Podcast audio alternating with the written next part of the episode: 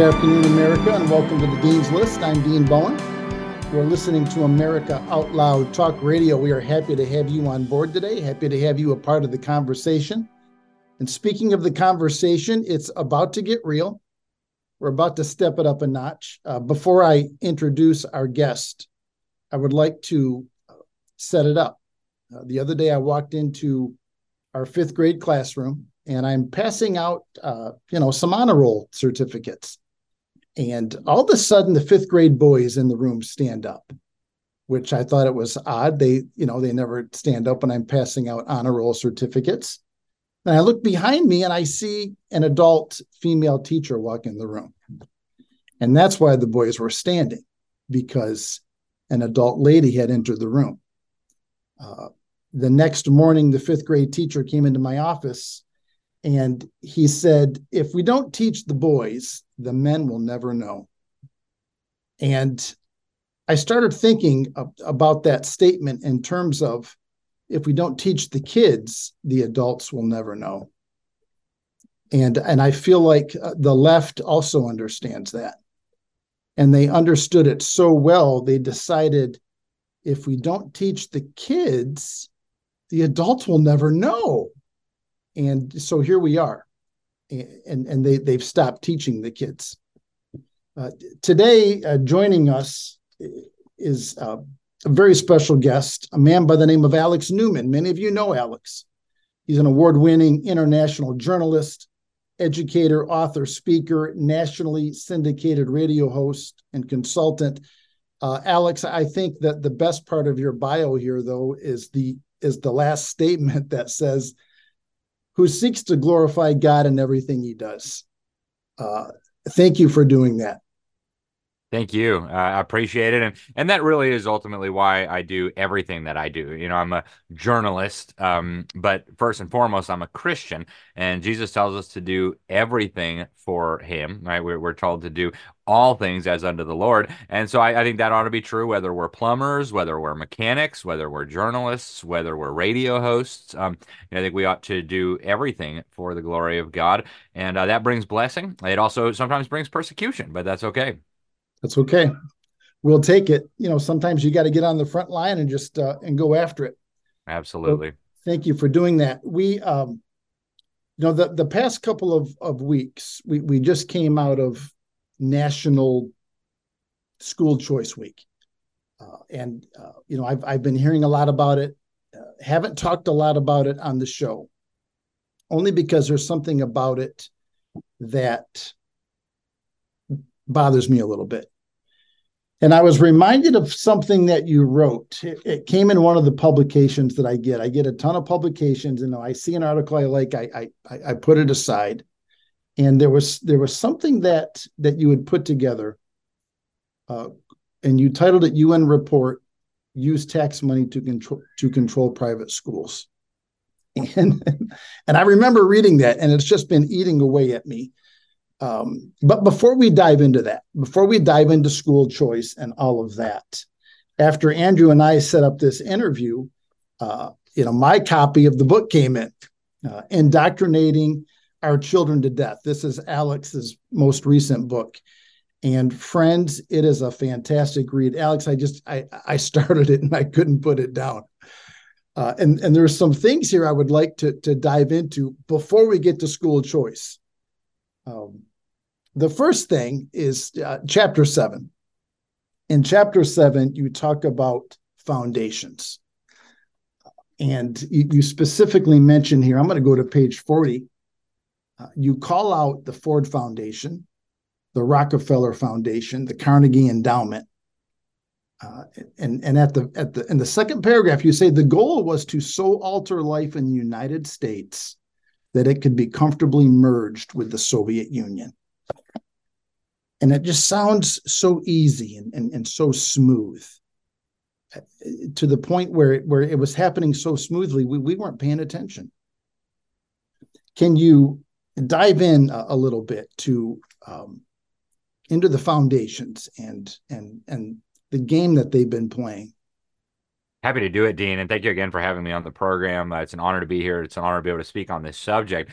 And a little bit of the context before I get into the foundations. You know, one of the things that we do in the book is we expose the enormous role of communists in setting up this so-called public education system. I mean, all, all of the key men from start to finish, uh, going back to the early 1800s, who were involved in setting up this system in a major way were communists.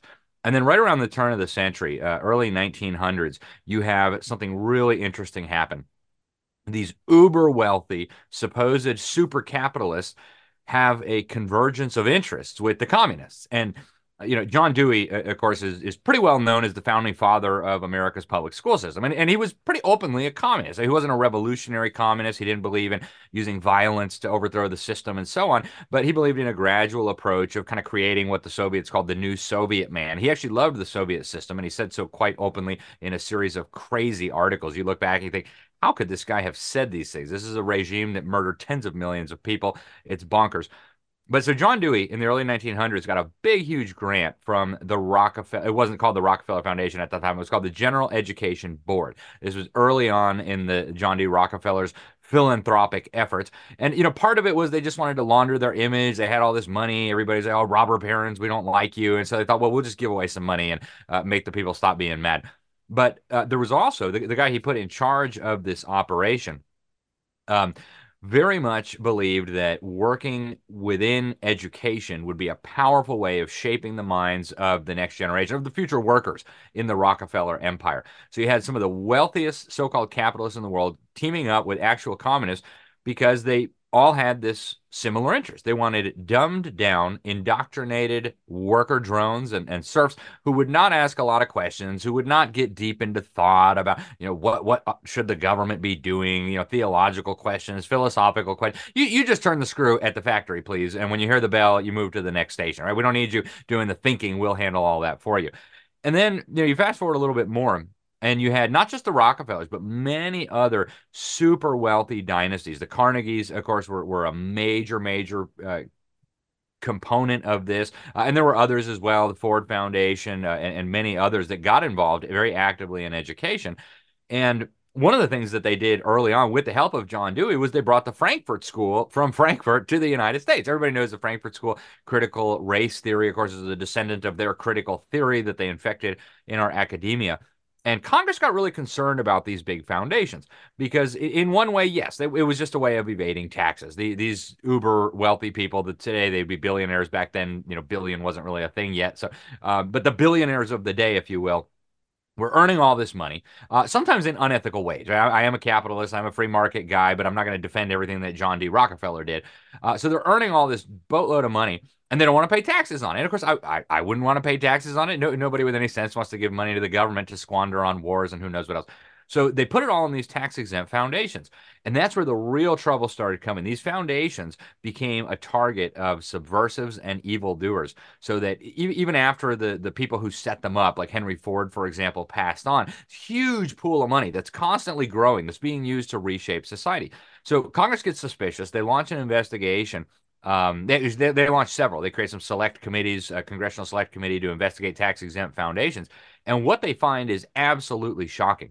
Um, they found basically that a lot of these huge foundations set up by super capitalists were promoting collectivism, socialism, moral relative. And, and this is what they said in their concluding report. This is not my opinion. This is what the congressional investigators found.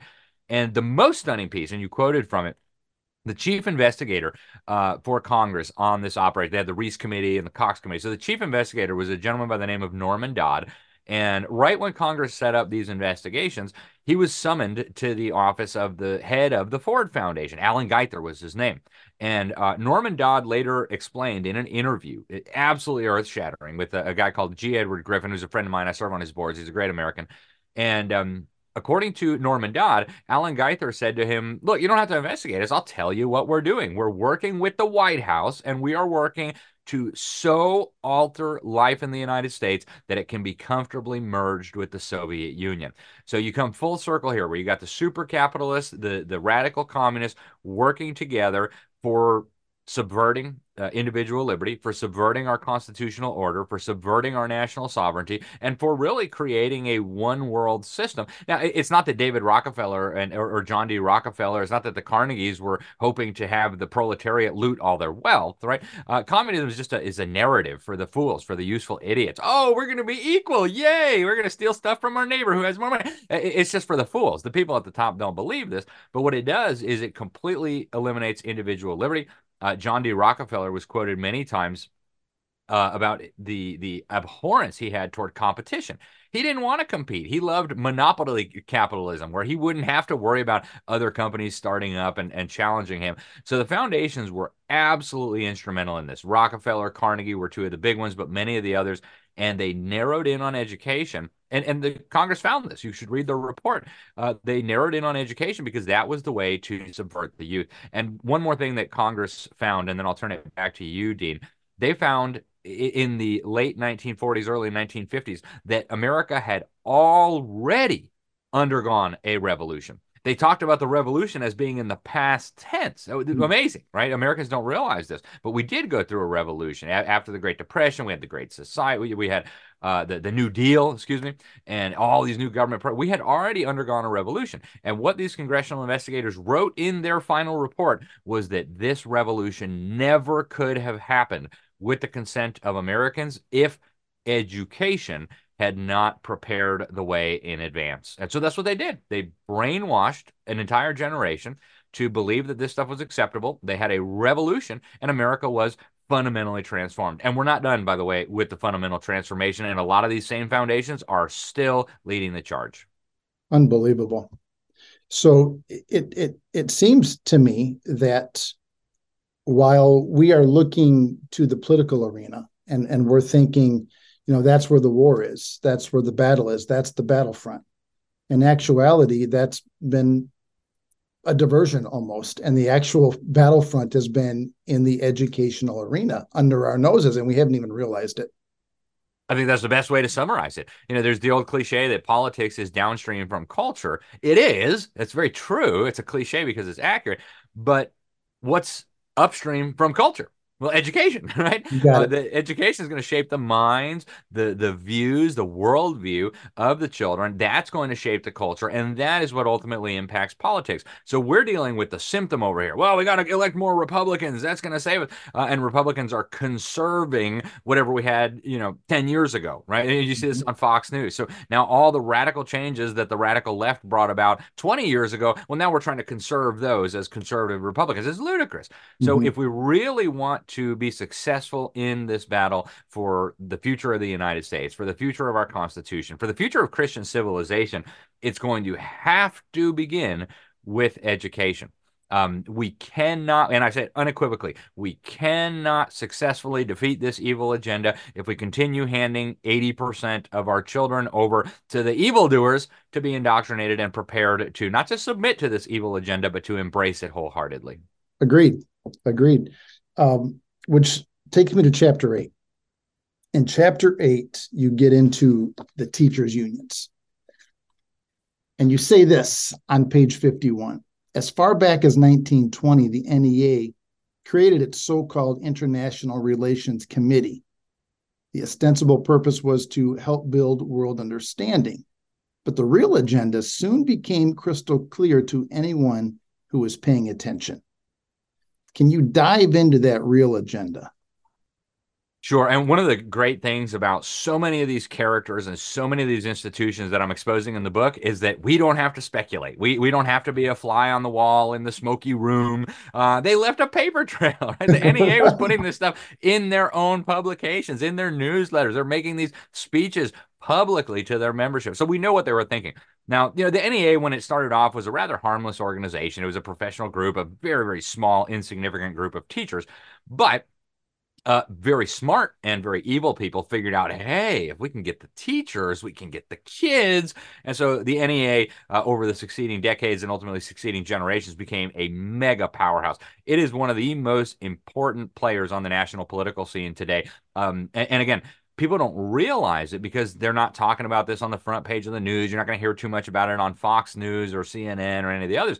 But they use hundreds of millions of dollars that they're collecting from teachers in the form of teacher dues to elect the politicians who will then do their bidding. And it's a nasty cycle that feeds on itself. And so, as far as the views of the NEA, starting right around the turn of the century in the early 1900s they started getting more and more radical uh, like john dewey who they made the honorary life president right? I mean that should be a, a pretty big warning sign right there. Guy who loves the soviet union uh, and invented a new religion or what he calls a, new religion this religious humanism is, is, the lifetime honorary president of it? Wait a minute somebody ought to look what's going on there. But this union uh, again in their in their newsletters in their public speeches in, in their publications openly called for, among other things, a global school board. Right uh, when they set up UNESCO, the NEA was not just cheerleading as if they were, you know, observers of the process. They were instrumental in setting up a UN agency, the UN Educational, Scientific, and Cultural Organization, that would eventually come to dominate education worldwide. worldwide. And that's what we're headed toward right now very rapidly is a global education system.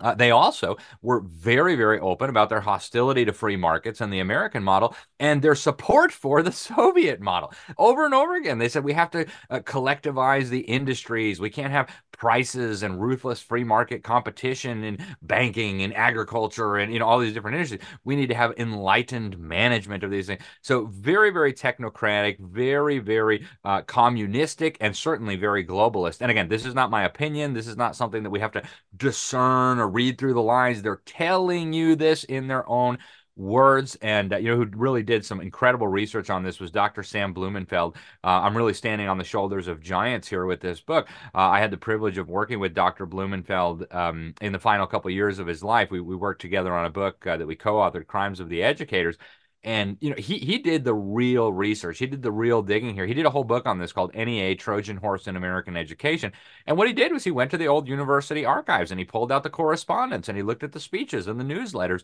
so the evidence is all there uh, Americans must understand that. Even teachers must understand this, right? There's no reason why you have to be part of the teachers union. Forget the bullying, forget the threats. You don't have to be part of the teachers union if you don't want to be. And if you are not a totalitarian, if you are not a radical who believes that little boys ought to be castrated and little girls ought to be having hysterectomies, it's not something that you should be paying dues to. And, and I think that applies to most teachers. Most teachers do not think these things are reasonable. And yet, for whatever reason, they want the security. They don't want to get in trouble with the union bosses. They keep paying the dues. Uh, it's time for this to stop. Absolutely, it is. You know, the other day we were talking about Chicago and that mayor there who uh, who removed, you know, most members of the um, Chicago Board of Education, who had uh, uh, passed a, a, resolution a year ago to have uh, a contract with with the police force in the in the high schools, and he dismissed them and put in his own appointees, who would then uh, cancel that contract and get police out of high schools in Chicago and this mayor was part of that uh, Chicago Teachers Union, and of, of course they they funded him, and and they you know that that teachers union they they have their their their puppet in place. You know there there was an article that I that I saw a couple of weeks ago that said, just you know uh, talking about Chicago, seventeen percent of their budget, I think the article said, actually went to help teachers. and the other the other, you know, whatever is going to, you know, fund the political machine. Uh, it is, it, it, it, it's awful. It's absolutely awful what um, what has happened uh, at the at the teachers union level. But you know what? Uh, the, the the Marxists are are smart, and if we stay asleep, you know, and and if we're if we're not aware, then they just, you know, they're going to keep on steamrolling. No question. Uh, chapter 17, you talk about fake history. And on page 137, you quote uh, de Tocqueville. And, and, and, and I love this, what you point out here. It, it reminds me of the meme where it starts out how it started and how it's going. This is uh, you know we could we could plug this this statement into one of those memes he says you're quoting here every citizen is taught the doctrines and evidences of his religion the history of his country and the leading features of the Constitution. It is extremely rare to find a man imperfectly acquainted with all these things, and a person wholly ignorant of them is a sort of phenomenon. And that was, you know, in the 1830s. Yep, without government education, right? With, there's this pervasive mythology that Americans were a bunch of ogres before we got enlightened by public schools. It couldn't be more backwards. Americans were the best educated people anywhere on the planet at any point in history. We had 100% literacy, basically, in cities like Boston, cities like Philadelphia. Um, and again, everybody knew the evidences of their religion, the history of their country. They knew political science. They knew the history of Rome. They knew, uh, you know, what was going on over in Europe. They understood science. They were very, very good at mathematics, far better than the the college graduates of today. And um, and, and this was all without any government school at all. And you know, if you read um Alexis de Tocqueville, he's very explicit about this. He, he explains that virtually all education was either in the hands of parents, and whatever was not done directly by parents and the family was in the hands of the Protestant clergy. That was before we had had uh, large waves of Catholic immigration. So, family and the church were able to produce the most educated, the most literate people who had ever existed in human history. And then we got government schools, and now according to the federal government, less than one third of the victims of government schools are proficient in any subject. So, mm-hmm. you even quote uh, at one point, uh, I think it's in that chapter, 15%. I think you say 15% uh, are, are proficient in, in history. That's right. And, and a similar number in civics. Which uh, to me is astonishing. So when the, you know, Jay, Madison, Alexander, Hamilton, these guys are writing the the the, the Federalist Papers. They um, they're writing them for everyday citizens, right? And uh, and our our our senior class this year uh, in government, the kids are reading the Federalist Papers, and they come to me and they say, "Mr. Bowen, this is tough, right. tough reading." And I just and I think, but it, you know, in in in the 1700s, it was written for just the common everyday citizen. But right. it's unfortunate that it, you know we have a situation where um, I don't know that the every the everyday average person could sit down and read the Federalist Papers and understand what's being said. No chance. No chance. I've seen it. You know, I I won't mention any names. We had uh, some uh, people close to our family come over for Fourth of July, maybe four years ago or something. And so we're celebrating Independence Day. And I asked these kids, one was in, uh, I believe, eighth grade, the other was in 10th grade, give or take a couple of years. And uh, so, what are we celebrating today? Well, July 4th. What happened on July 4th? I don't know. What, what do you mean you don't know? Uh, so, we declared independence. Who did we declare independence from? Well, I don't know. Uh, and these were straight A students. Uh, like, it, it's it boggles the mind the, the level of ignorance. And and the key thing i think for people to understand is this was deliberate. It didn't have to be this way. It's not an organic process. We're not getting dumber in terms of our brains per se. It's what is happening in the classroom that has resulted in this cataclysm. You even talk about at one point in the book you, you mentioned the, the the shift from phonics to this whole word and and that that's even been proven to to show that you know mentally it it, it does something to our synapses. I don't know where the quote is. I'm I'm I'm paraphrasing you, so I'm not getting the your exact verbiage.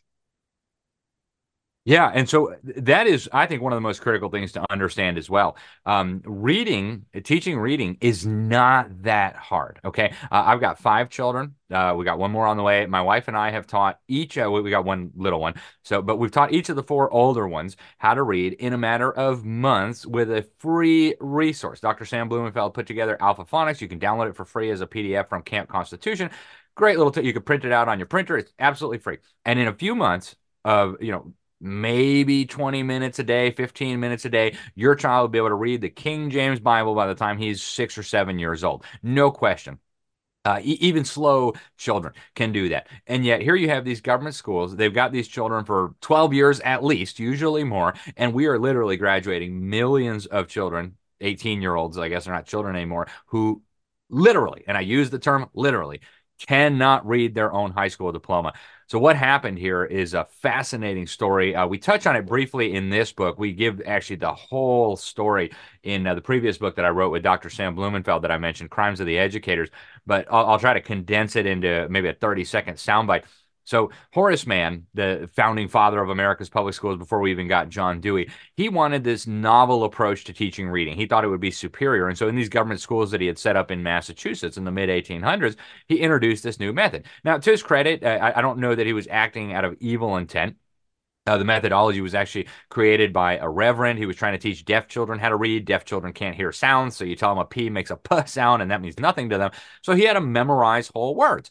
And you know, for a deaf child, that was a, a, really significant advancement. They maybe couldn't read every word, but they could memorize enough to decipher what was on a page. It opened up, you know, a whole new world for them. Well, Horace Mann thought, hey, if it works for deaf children, I bet it works even better for non-deaf children long story short, uh, all the schoolmasters in Boston got together. They wrote this brilliant essay, and they said, uh, in much nicer, more diplomatic language, "Mr. Mann, you're an idiot. We're not doing this anymore. It doesn't work." Um, and so that's it. So that was the end of it. And then John Dewey resurrected it, used it in this experimental school with Rockefeller money, graduated a bunch of kids who couldn't read or write. And the way it works, to just kind of give people a, a quick sense of it, our language we use an, an alphabetic language system where each letter is a symbol that represents one or more sounds. So a T represents T. And when you combine that with, say, an O, it makes a oo sound. So you got two, right? So you can decipher any combination of these symbols as long as they, they're sensible on a page. But what they're doing with the whole word method is they're teaching children to memorize entire words as if the word itself was the symbol rather than a collection of symbols. So you'll have the word, um, you know, pan. Instead of a P, A, N, each one representing a sound, you have series of squiggly lines, and this represents a pan, children. This is what you cook in.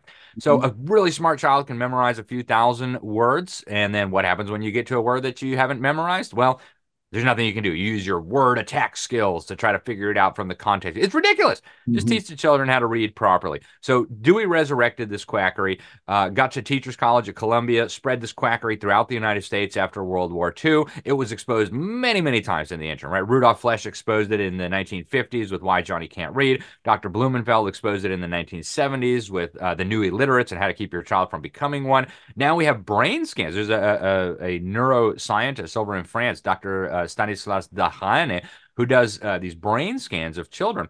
And what he found is you can see the physical damage in the brain, right? So the connections are not forming properly because this is quackery. And yet it's still mandated today under Common Core in virtually every public school in this country. There are, of course, renegade teachers who ignore the standards and teach properly. But if you follow the standards, your children have a very, very good chance of ending up handicapped, crippled, reading disabled, and uh, dyslexic. It's unbelievable. You know, uh, I love your use of the word quackery. Uh, it surfaces often in the book, and every time I uh, I smile. So uh, thank you. We almost that. called it the Quackery Factory. oh, really? that would have been a great title. We thought so too. I love Quackery it. suggests an element of naivete, and of course, this was all calculated and deliberate. So, yeah, right. Absolutely. Okay, uh, we're up against the break. Let's um, Let's pause here. We will pick this up on the other side. You're listening to the Dean's List on America Out Loud Talk Radio. The buildup of spike proteins is dangerous to your health. Global Healing's Foreign Protein Cleanse detoxes your body, removing the spike proteins, allowing your body to repair from within. Formulated by Dr. Edward Group and by Dr. Bryan Ardis, Foreign Protein Cleanse targets and detoxes spike proteins in the body. Go to americaoutloud.shop and get 15% off using the code OUTLOUD. Global Healing, giving you the power to take control of your health naturally. Cardiovascular disease is the leading cause of death and disability. Today's high stress, on the go lifestyle makes it hard to stay heart healthy. Lifestyle changes like exercise and diet are critical, but you can also support your heart with concentrated nutrients. Healthy Cell created Heart and Vascular Health to support three aspects of heart health cholesterol, blood pressure, and triglycerides with CoQ10, vitamin K2, resveratrol, and soluble fiber. And Healthy Cell's not a pill, it's a patent pending gel you swallow with ultra absorption of science backed ingredients you would need to take 13 pills to get the same amount of nutrients in each gel pack. And these great tasting gels come in a small packet. Tear off the top, shoot it down, or mix it in water. Get heart healthy. Go to healthycell.com and use code OUTLOUD for 25% off your first order. Healthycell.com, code OUTLOUD for 25% off. ASEA believes that inside each of us is the potential to feel our very best. Our redox based products tap into reserves within you to power your personal well being. Make our breakthrough products an essential step in fulfilling your greatest potential. ASEA, we power potential. For exclusive savings, use code OUTLOUD to save 15% off your first order today. I'm so confused. I don't know what to do. I'm afraid of going to the hospital. My doctor tells me nutrition doesn't work. Trust is earned. We are the Energetic Health Institute, and we want to earn your trust. Natural medicine, holistic nutrition, detoxification, fasting, cellular healing, and so much more. Remember, the best way to be free is to be healthy. So stop being a patient and start being a student at energetichealthinstitute.org. George Washington once encouraged us to animate and encourage each other and show the whole world that a free man contending for liberty on his own ground is superior to any slavish mercenary on earth. That's exactly what we do, as you'll see when you visit AmericaOutloud.news. Now is our time my fellow Americans.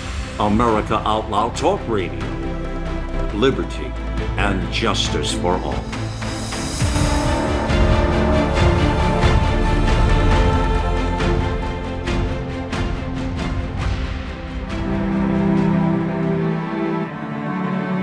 Welcome back to the Dean's List. I'm Dean Bowen. You're listening to America Out Loud Talk Radio. You can find us here Monday through Friday at the 2 p.m. Eastern time slot. We are happy to have you on board today. We are speaking with Alex Newman. Uh, Alex is an award winning international journalist and uh, just an all around really smart guy. Uh, Alex, uh, thank you again for being on the program today. Thank you very much for having me. It's an honor to be here. Uh, I want to dive back into indoctrinating our children to death. Uh, and I, I, I want to look at chapter 22 and in this chapter you you use the analogy of of the building being on fire. Uh, and on page 194 uh, you say government schools aren't broken as commonly argued by conservatives. And it, it, we hear that all the time. You know people on the right it's broken it's broken. Uh, but i love your analysis here and and i i agree with it 100% you say rather um, they're working very well as their intended purpose, fundamentally transforming America by dumbing down, indoctrinating, sexualizing, collectivizing, and weaponizing future generations, as this book has documented extensively. And it has. You've done a, a marvelous job of documenting really what's been happening on on purpose. Uh, and I just have to wonder out loud how, how in the world did did were we just asleep at the wheel? It's a very good question, Dean. And, uh, you know, I think some of our ancestors and forefathers owe us an explanation. But, uh, yeah. um, you know, to their credit, uh, the people who did this were very subtle. They were very deceptive. Um, you know, and, and they, they found ways to manipulate Christians into supporting this. You know, one of the tricks that they did, and I touch on this a little bit in the book, uh, and, and I'm not Catholic, but, uh, you know, I, I um, I understand that this was an issue that was abused by the government school promoters. They they told ministers, they told uh, Protestant and evangelical Christians in this country, "Hey, look at all the Catholics coming to America, Ireland and Italy. They're dumping out all the Catholics. Uh, they're they're papists, and and if we don't get their children and and show them the truth of uh, you know Protestantism, then America is going to become Catholic and and blah blah blah." So we need to get all their children in public schools and we need to teach them, you know, proper Christianity. Now, the people who built this system, they couldn't care less. They wanted to get the Bible out of the schools and they said so over and over and over again. But it was a good tool to try to neutralize some of the uh, opposition from the Protestant clergy that really was very, very significant. I mean, you look there, there were some very heavy hitting theologians and pastors who said, wait a minute, what chapter and what verse of the Bible says the government ought to be educating my children? There, there were people who resisted. There were parents who did not want to send their children to some faraway school to learn who knows what. You know, hey, we need them on the farm and they already know how to read and they already have a Bible. What do, what, what do we need that for? Mm-hmm. So, um, so this was a battle, and they found a lot of ways to play people off each other. And of course, it's also important to, to point out that it didn't start like this, right? They 120 years ago, when they were trying to convince state legislatures to maybe provide a little bit of funding to set up some public schools in some different places, they weren't saying we're going to teach them that they might have been born in the wrong body and that castration is a solution. They didn't tell them we're going to dumb them down so that they can't read properly. They didn't tell them we're going to try to turn them against God and the Bible. Um, know, they were very, very nefarious in that way. Um, John Dewey, uh, who, uh, of course, is one of the architects of this atrocity we call the public school system today, we reprinted an essay in the back of Crimes of the Educators, and I quoted it in this book as well. It's called The Primary Education Fetish.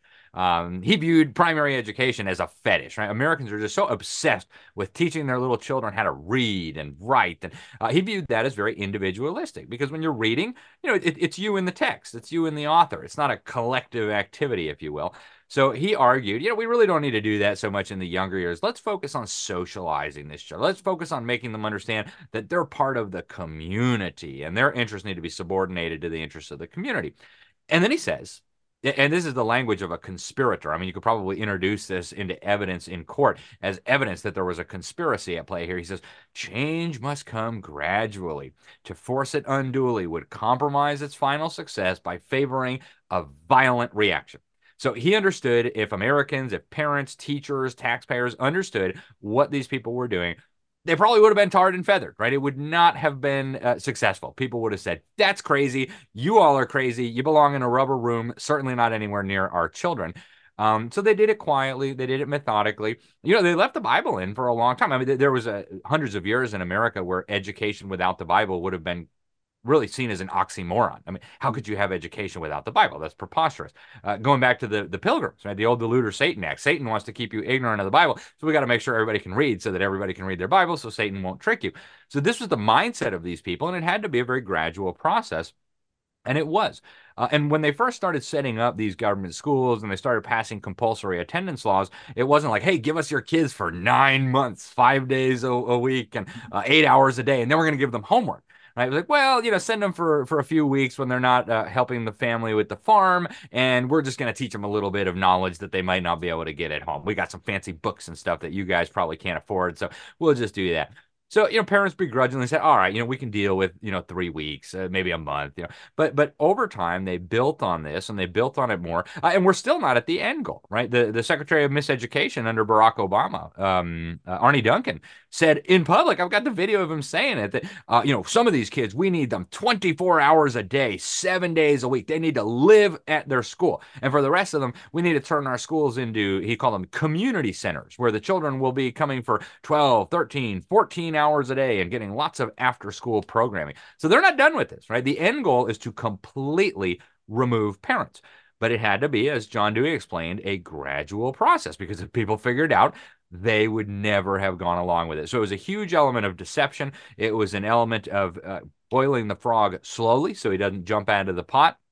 Uh, and of course, each generation got dumber. Each generation got further away from the roots of this country, from the Christian heritage of their forefathers. And so, you know, parents said, well, you know, the schools aren't like when I was a kid. And, um, you know, and each generation says that, like, well, you know, they, they don't seem as good as when I was a kid. When I was a kid, they were good because they don't have a, a frame of reference. They don't know what, what it was like in the mid 1800s, say. And so each generation has said, well, I'm not really happy with this, but you know, whatever. And that brings us to today, where we're still not at the end goal, but we're starting to see it come into view. And folks, if you're not alarmed by the information that I'm sharing with you, and I encourage you not to believe me, fact check it, right? We got a nice bibliography in the back of the book if you want to do that. Everything that I'm telling you is documented. It is not my opinion. Uh, you can go find out for yourself. And if this stuff doesn't concern you, then uh, I, I don't know what to tell you because we're about to lose our country, our freedom, our churches, our communities, our families. We have got to get this under control. So, uh, Alex, what's the answer? What's the next step?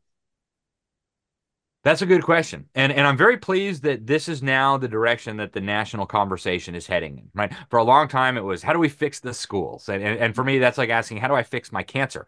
Um, you know, do we change the shape? Uh, do we move it around a little bit? No, I don't want to fix my cancer. Thank you very much. I want to get rid of the cancer because otherwise it's going to kill me. So we don't want to fix the cancer. We want to remove the cancer. And I believe that ultimately is the end answer to this. And I'm not anti teacher any more than somebody who criticized collective farms in the Soviet Union would be anti farmer, right? Uh, but the system is rotten to the core. So I believe the first step of the solution is individual.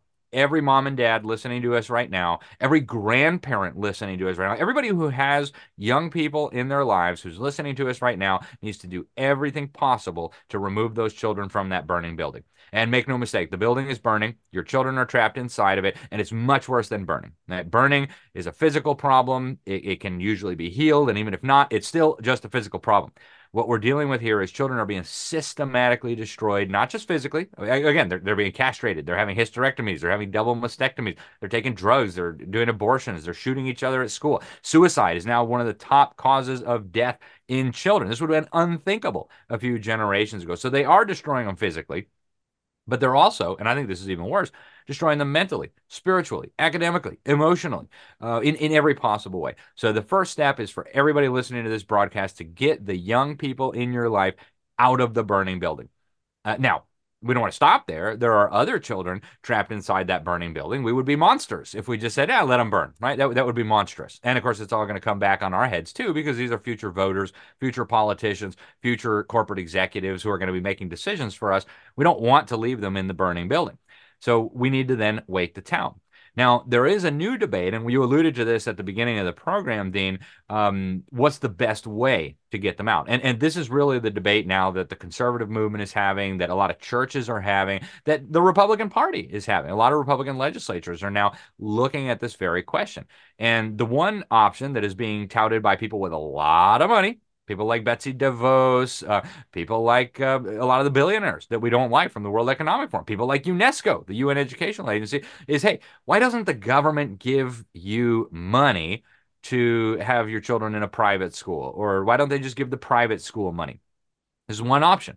Uh, I contend that this is not the correct option. I actually contend that this is going to end up eliminating genuine school choice because what happens inevitably, the courts have ruled on this, who knows how many times, uh, unimaginable amounts of times, when the government is funding something, they have not only the authority to have some accountability and, and some transparency there, they have an obligation to do that. It's not okay to take our tax money and then just give it to whoever without finding out what it's going for, right? I mean, some private school might be teaching kids to be Nazis, for example. And that's one argument that they make. We can't just use public money to teach kids to be Nazis. And so, inevitably, when we talk about using public money, when we talk about using tax money for school choice, it, it's essentially, as I see it, putting a bunch of cheese in a mousetrap. In this case, the cheese is the money.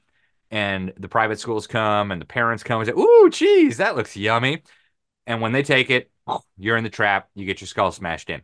So I believe we need to completely separate ourselves from the government. There's no reason that the government should have any role at all in education. It was a bad idea from a pragmatic perspective.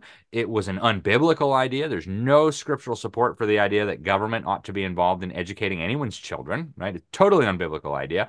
Um, and we have seen the fruit of it. The fruit is absolute poison. So there's no reason we should have the government in. Now, I know that we're a long way from that goal. Right? This is a trillion dollar a year Goliath. Uh, he's not just going to lay down and say, "Okay, see you later. Sorry, I was wrong. Uh, take my trillion dollars away." There are so many vested interests in it. In, in some communities, the public school is the biggest employer in that community. It's like the heart of the economy. Right. So it's going to be a long process, but it begins with parents and grandparents doing the sensible thing, protecting their own children, and then we sound the alarm. We build Christian schools. We defund the government school system as rapidly as we can. And we move toward a totally different model a free market system where churches, nonprofits, private companies, parents, everybody can participate on a willing basis, just like we do with grocery stores, just, which which are far less important than the education of our children, right?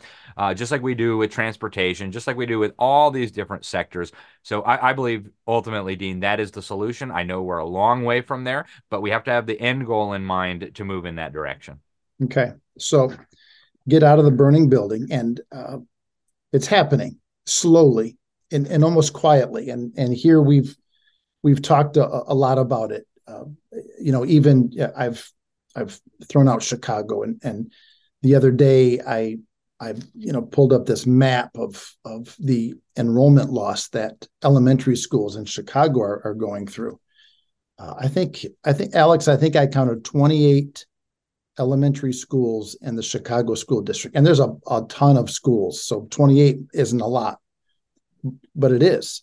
Uh, 28, 28 of them had uh, an enrollment loss of at least 20%, some of them as high as 50 and 60. So it's it's happening. Parents' eyes are are are opening.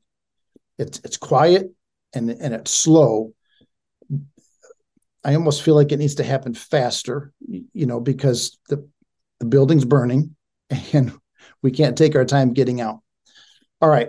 So those of us that are out, and you know those of us that are you know maybe in in private christian schools or, or homeschool or you know classical schools this whole idea of of of taking government money is you mentioned the, the cheese and, and the mousetrap. And you know i'm, I'm looking here uh, back in october you know glenn beck wrote this article texas needs universal school choice now and he's lamenting that 32 states have some form of universal school choice but texas isn't one of them and texas needs it now. And I'm looking here at an article just a couple of days ago out of uh, Epoch Times, and the headline is "Parents are winning the battle for school choice," and and this idea that um, you know school choice is well, you know, as the headline said, we're winning, we're winning this battle, and we're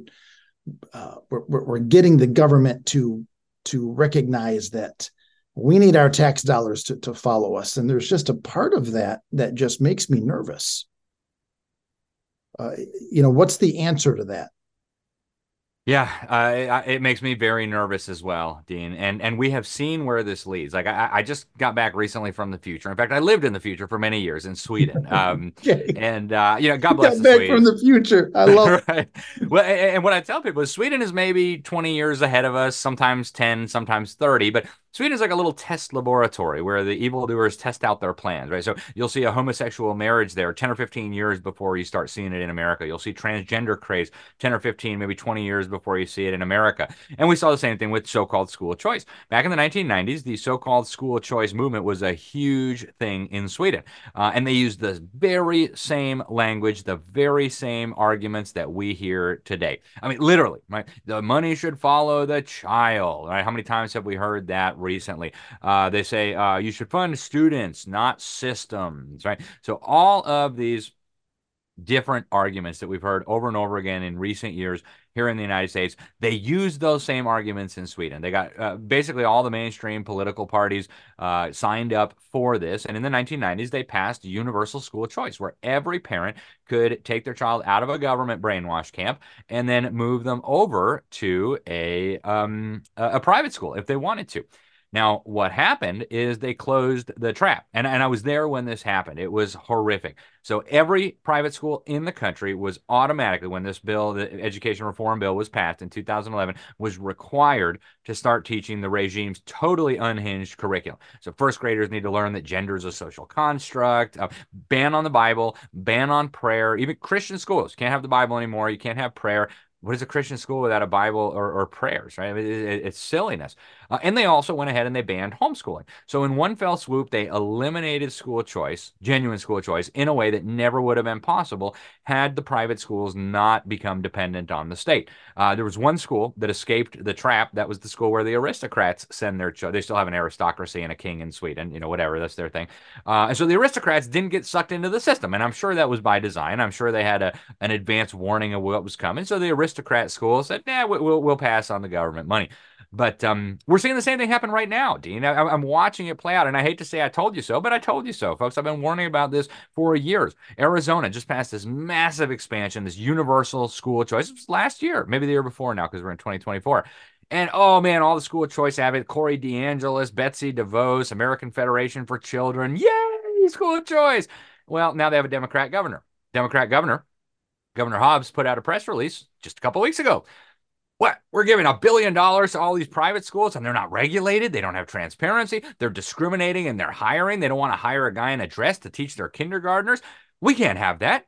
So she says in her press release, we're going to make the private schools obey the same standards as the public schools. Well, the reason we left the public schools was because we thought the standards were crummy and we didn't want them. So exactly the same thing that happened in Sweden is about to happen now in the state of Arizona, and it's going to happen everywhere, right? My state of Florida. Um, and, and, you know, I, I, should preface all this, Dean, by saying that a lot of the people in this school choice battle, I mean, they're, they're decent, honorable people. They believe generally the same thing that you and I do.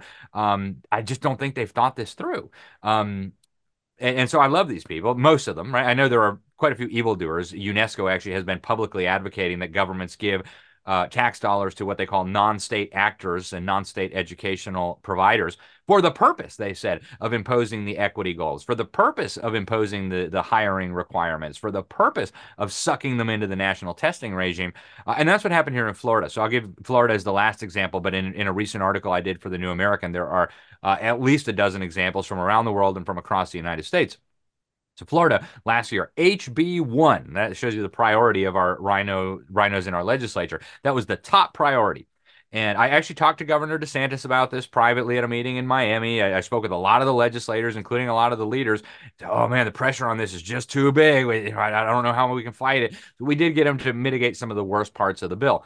But the worst element, and there's a lot of bad elements, but the worst element is that when a naive homeschool family says, Oh, I want the money, and and to be clear, I could get eight thousand dollars a year per child. That basically I'd be taking money from my neighbors to educate my children. Forty thousand dollars a year I could get to run my homeschool. I spend maybe three thousand dollars a year educating my children. They get a world class education. I don't need forty thousand dollars a year stolen from my neighbors to educate my kids. Thank you. But as soon as you reach out for that money, the shackles go on. You got to take the testing. The testing data goes to the state, which of course shares it with the feds because they're getting federal money. You've got to meet with a choice navigator who's going to assess the educational needs of your child. So, one of the, I mentioned that we mitigated some of the worst elements. One of the things um, that we managed to accomplish with trying to stop the worst parts of it, we took homeschoolers out of the bill. And so instead, now, if you're a homeschooler and you take the government money, you're not a homeschooler anymore. You're what's called uh, somebody with a personalized education plan. And we did that very deliberately. We didn't want homeschoolers to get tangled up in this web of government craziness, which is going to eventually come. Now, that's not going to keep us safe over the long term, right? Once they've got half or, or 60% of the homeschoolers addicted to government money, all they're going to say is, well, you're all going to do what we say now, right? You might be teaching your kids that the Bible is true. You might be teaching your kids that Noah's Ark was real. You might be teaching your kids that there's uh, maybe something wrong with uh, chopping off your private parts. We can't have that stuff anymore. So, folks, beware. Beware. And I say it with, with all due respect to, to my friends who are promoting this. I love you guys, but think about this. This is not a free market solution. Free market solutions don't require government money by definition. This is a government solution, and ultimately it's going to end up corrupting our private schools, our Christian schools, and ultimately, finally, even our home schools. Yeah, you nailed it. Uh, we can't take the government money. Yep. You know, I get um, here at Waterbrook, we have kids from, uh, you know, that attend from two or three counties. And I get letters constantly from other public school districts saying, hey, uh, one of our kids goes to your school. You know, you can access money from title whatever. You want it? And I just, no, no, I don't want your money uh, because we know where it's going to to take us. You know, here in Michigan, uh, the Department of Education just sent out a letter to the state legislators suggesting that they begin tracking every student in a private parochial or homeschool. You know, we, we, we need to we need to register them. We need to start tracking them uh, you know so not only are they are they coming at it and and they they want to start tracking you know under the guise of making sure the kids are safe. You know we're concerned with, with you know they're are they being educated by a uh, uh, you know by someone who's certified? We you know we have to make sure and so they're they're, they're going to come at it from two different ways either the, the cheese trap of money or you know we have to make sure these kids are safe. Uh, ultimately the um, as you say, the evildoers are not happy with uh, students leaving their um, their control. And whatever they can do to stop that from happening, they're going to do it. Alex, uh, can you tell us about, in the next couple of minutes, can you tell us about public school exit or how people can can find your book, how they can get a hold of you? We'll be very happy to do that. Thank you, Dean. And I know we're almost out of time. Uh, Public School Exit is a ministry we started in 2019. I had done a speaking tour across the country on the subject of education, warning parents to get their children out, showing them what was going on. Um, I think I did 150 speeches just on that tour in 44 states, maybe. I've, I've now done it in many countries. I've been going around the world with this message. And so I got together with really some, some in, incredible Christian leaders, um, you know, even former public school leaders. Uh, the state uh, superintendent superintendent for Arizona Public Schools, is now on our advisory board. Wonderful lady, Diane Douglas, who wrote the foreword to uh, to the book here. And um, our goal is is very simple to get children out of the public schools. And so we're focusing on parents and pastors as uh, as the means to get those children out. Parents need to understand they have options. Parents need to understand they can do this. Pastors need to understand what the Bible teaches on education and what's happening in the public schools so that then they can tell uh, the sheep that God has entrusted to their care. And I, I do believe they must must it is a necessary thing for them to share these truths. The Bible says, preach the whole counsel of God on everything except public school. No, uh, even on public schools, even on education. So uh, I do hope people will get involved. We've got a small scholarship fund to help uh, financially needy families. We are helping churches and organizations across the country start up Christian schools, co ops, foundations, whatever they need. And then uh, the book is available in a lot of places. Uh, the easiest, I, I, hate to say it, is probably Amazon. Uh, you can go there, get it the next day for 1776 free shipping if you've got Prime. Uh, if you want a signed copy, you can order it from me. I'm not Amazon. I have to charge shipping, uh, and it's not going to come the next day. It's going to take me at least a couple weeks. I got a very tiny staff. Um, but yeah, that's how people can get it. You can get it at bookstores too for the people who prefer the old fashioned way. And uh, really appreciate you having me on the program, Dean, to talk about these critical issues. They are critical, and uh, we appreciate your time. You've been very gracious with it. Uh, we love your work. Uh, we, we we appreciate what you're doing. Uh, we're happy that uh, someone of your caliber and intellect and expertise is willing to to go to the front line. Uh, and you know, please know that there are others that are behind you, and we are we are in in full support of of what you're doing, what you're engaged in. So, uh, friends, uh, the book is called Indoctrinating Our Children to Death Government Schools War on Faith, Family, and Freedom and How to Stop It. It is uh, an excellent read. I encourage you to get your hands on it. Visit Alex's website. Alex, uh, thank you again for your time. We appreciate it. Um, and we look forward to an opportunity of doing it again. Thank you so much, Dean. God bless you. Thank you for joining us today. Uh, that's all the time we have. Encourage your friends and family to get on the Dean's List. Let's unite to renovate the age.